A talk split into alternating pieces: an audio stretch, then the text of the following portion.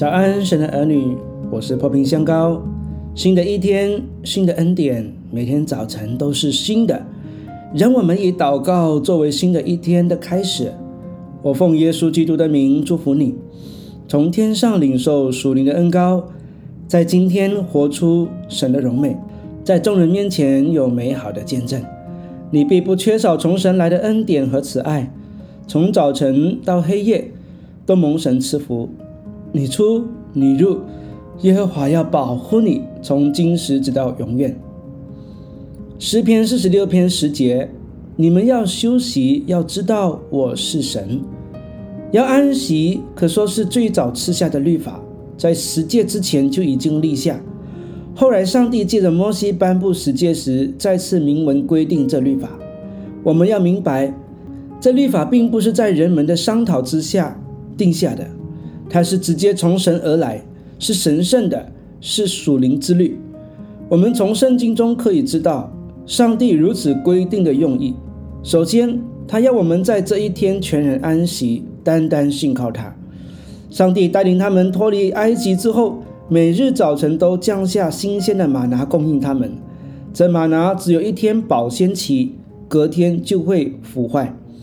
但是在第六天，上帝特别行神迹，使得玛拿可以有两天保鲜期，这样以色列人在第七天可以完全的休息。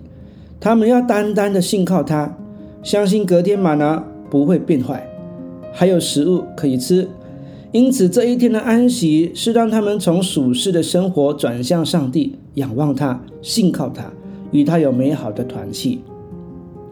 他们在灵性上与神对齐，建立信心，然后重新出发。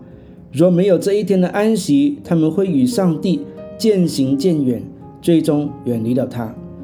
其次，安息也是让他们有家庭的团契。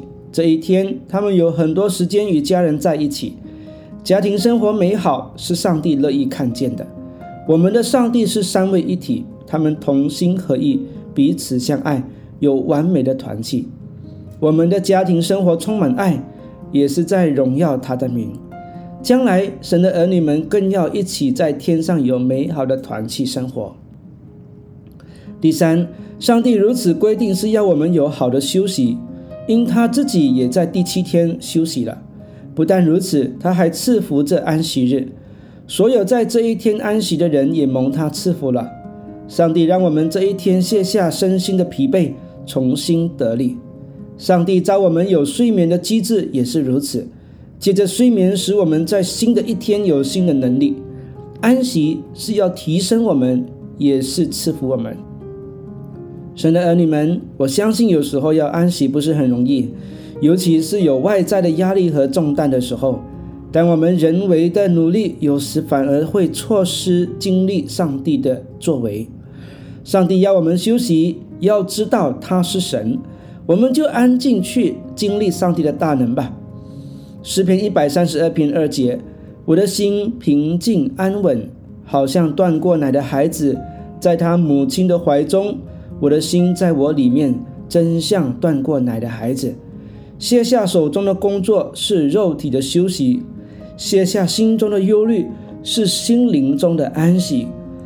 无论外在环境如何，让我们卸下一切的劳苦和忧虑，像断过奶的孩子在上帝的怀中。